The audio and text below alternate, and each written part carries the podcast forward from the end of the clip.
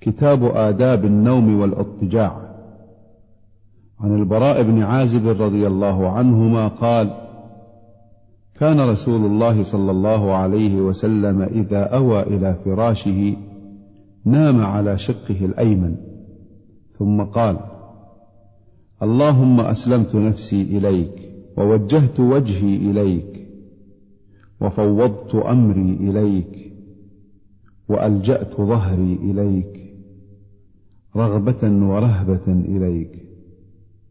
لا ملجأ ولا منجى منك إلا إليك. آمنت بكتابك الذي أنزلت ونبيك الذي أرسلت. رواه البخاري بهذا اللفظ في كتاب الأدب من صحيحه. وعنه قال قال لي رسول الله صلى الله عليه وسلم إذا أتيت مضجعك فتوضأ وضوءك للصلاة ثم اضطجع على شقك الأيمن وقل وذكر نحوه وفيه واجعلهن آخر ما تقول. متفق عليه. وعن عائشة رضي الله عنها قالت كان النبي صلى الله عليه وسلم يصلي من الليل إحدى عشرة ركعة فإذا طلع الفجر صلى ركعتين خفيفتين ثم اضطجع على شقه الأيمن حتى يجيء المؤذن فيؤذنه متفق عليه. وعن حذيفة رضي الله عنه قال كان النبي صلى الله عليه وسلم إذا أخذ مضجعه من الليل وضع يده تحت خده ثم يقول اللهم باسمك أموت وأحيا. وإذا استيقظ قال الحمد لله الذي أحيانا بعدما أماتنا وإليه النشور. رواه البخاري. وعن يعيش بن طخفة الغفاري رضي الله عنه قال قال أبي بينما أنا مضطجع في المسجد على بطني إذا رجل يحركني برجله فقال إن هذه ضجعة يبغضها الله. قال فنظرت فإذا رسول الله صلى الله عليه وسلم رواه أبو داود بإسناد صحيح. وعن أبي هريرة رضي الله عنه عن رسول الله صلى الله عليه وسلم قال من قعد مقعدا لم يذكر الله تعالى فيه كانت عليه من الله تعالى ترة. ومن اضطجع مضطجعا لا يذكر الله تعالى فيه كانت عليه من الله ترة. رواه أبو داود بإسناد حسن. الترة النقص. وقيل التبعة. باب جواز الاستلقاء على القفا ووضع إحدى الرجلين على الأخرى إذا لم يخف انكشاف العورة. وجواز القعود متربعا ومحتبيا. وعن عبد الله بن زيد رضي الله عنهما أنه رأى رسول الله صلى الله عليه وسلم مستلقيا في المسجد واضعا إحدى رجليه على الأخرى. متفق عليه. وعن جابر بن سمرة رضي الله عنه قال كان النبي صلى الله عليه وسلم إذا صلى الفجر تربع في مجلسه حتى تطلع الشمس حسناء.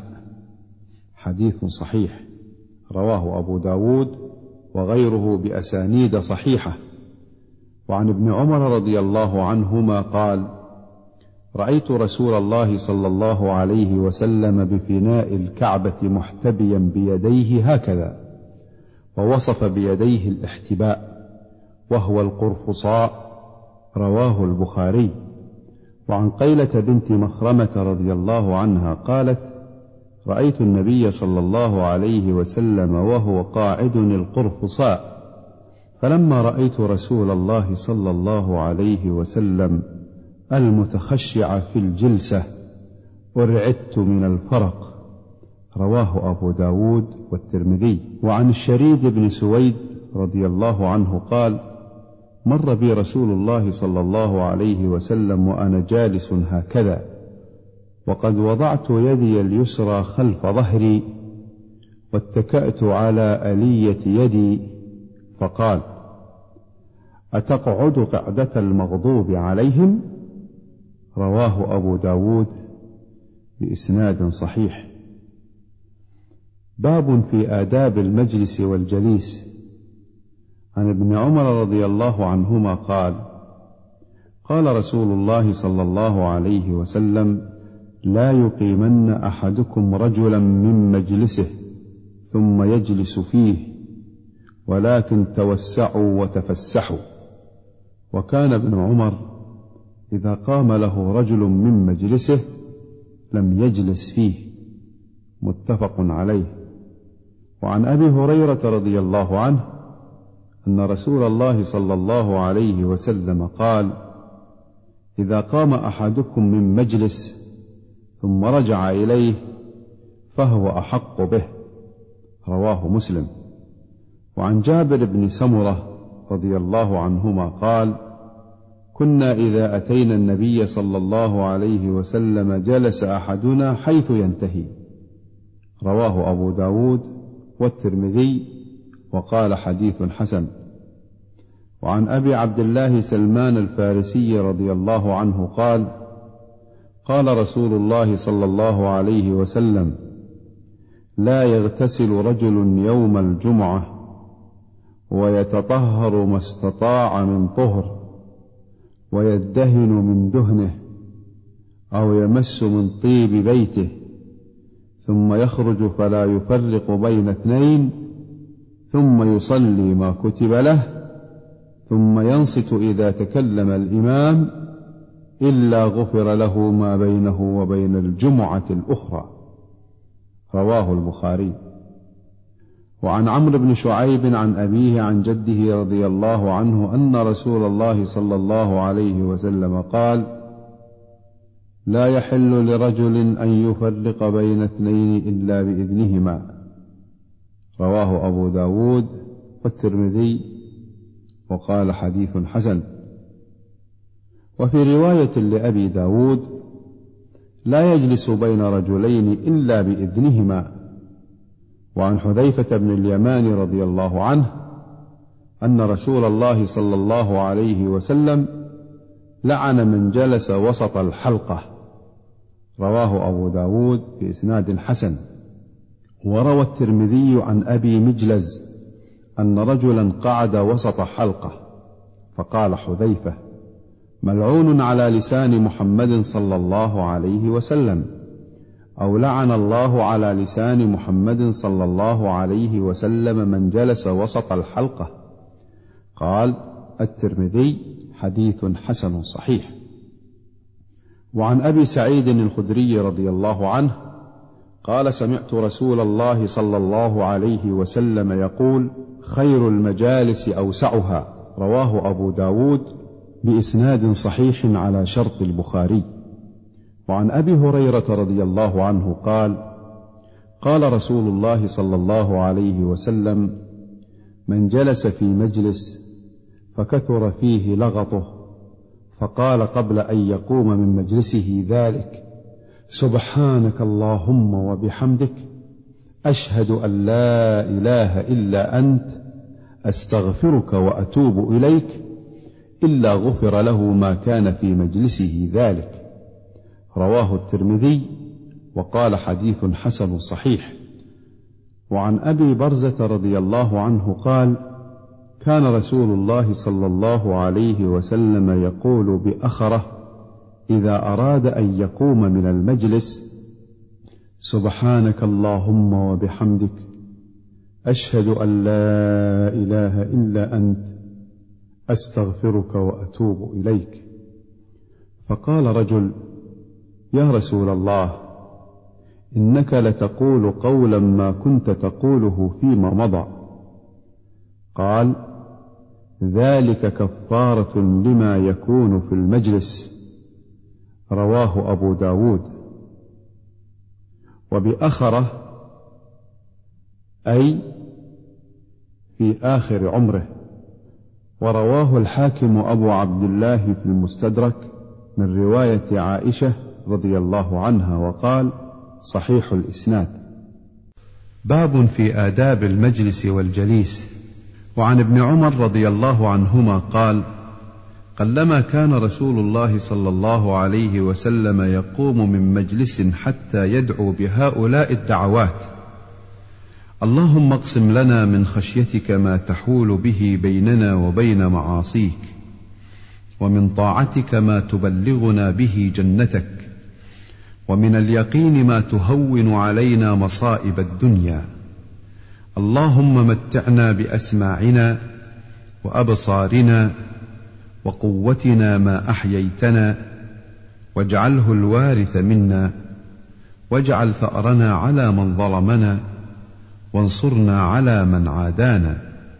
ولا تجعل مصيبتنا في ديننا ولا تجعل الدنيا أكبر همنا ولا مبلغ علمنا ولا تسلط علينا من لا يرحمنا. رواه الترمذي وقال حديث حسن. وعن أبي هريرة رضي الله عنه قال قال رسول الله صلى الله عليه وسلم ما من قوم يقومون من مجلس لا يذكرون الله تعالى فيه إلا قاموا عن مثل جيفة حمار. وكان لهم حسرة. رواه أبو داود بإسناد صحيح. وعنه عن النبي صلى الله عليه وسلم قال ما جلس قوم مجلسا لم يذكروا الله تعالى فيه ولم يصلوا على نبيهم فيه إلا كان عليهم ترة فإن شاء عذبهم وإن شاء غفر لهم. رواه الترمذي وقال حديث حسن وعنه عن رسول الله صلى الله عليه وسلم قال من قعد مقعدا لم يذكر الله تعالى فيه كانت عليه من الله ترة. ومن اضطجع مضطجعا لا يذكر الله تعالى فيه كانت عليه من الله ترة. رواه أبو داود وقد سبق قريبا وشرحنا الترة فيه. باب الرؤيا وما يتعلق بها. قال الله تعالى ومن آياته منامكم بالليل والنهار. الروم. وعن أبي هريرة رضي الله عنه قال سمعت رسول الله صلى الله عليه وسلم يقول لم يبق من النبوة إلا المبشرات. قالوا وما المبشرات؟ قال الرؤيا الصالحة رواه البخاري. وعنه أن النبي صلى الله عليه وسلم قال إذا اقترب الزمان لم تكد رؤيا المؤمن تكذب ورؤيا المؤمن جزء من ستة وأربعين جزءا من النبوة متفق عليه. وفي رواية أصدقكم رؤيا أصدقكم حديثا. وعنه قال قال رسول الله صلى الله عليه وسلم من رآني في المنام فسيراني في اليقظة أو كأنما رآني في اليقظة لا يتمثل الشيطان بي. متفق عليه. وعن أبي سعيد الخدري رضي الله عنه أنه سمع النبي صلى الله عليه وسلم يقول إذا رأى أحدكم رؤيا يحبها فإنما هي من الله تعالى فليحمد الله عليها وليحدث بها وفي رواية فلا يحدث بها إلا من يحب وإذا رأى غير ذلك مما يكره فإنما هي من الشيطان. فليستعذ من شرها ولا يذكرها لأحد فإنها لا تضره. متفق عليه. وعن أبي قتادة رضي الله عنه قال قال النبي صلى الله عليه وسلم الرؤيا الصالحة وفي رواية الرؤيا الحسنة من الله والحلم من الشيطان. فمن رأى شيئا يكرهه فلينفث عن شماله ثلاثا وليتعوذ من الشيطان فإنها لا تضره. متفق عليه. النفث نفخ لطيف لا ريق معه. وعن جابر رضي الله عنه عن رسول الله صلى الله عليه وسلم قال إذا رأى أحدكم الرؤيا يكرهها فليبصق عن يساره ثلاثا وليستعذ بالله من الشيطان ثلاثا وليتحول عن جنبه الذي كان عليه. رواه مسلم. وعن أبي الاصقع واثلة ابن الاصقع رضي الله عنه قال قال رسول الله صلى الله عليه وسلم إن من أعظم الفرى أن يدعي الرجل إلى غير أبيه أو يري عينه ما لم تر أو يقول على رسول الله صلى الله عليه وسلم ما لم يقل رواه البخاري.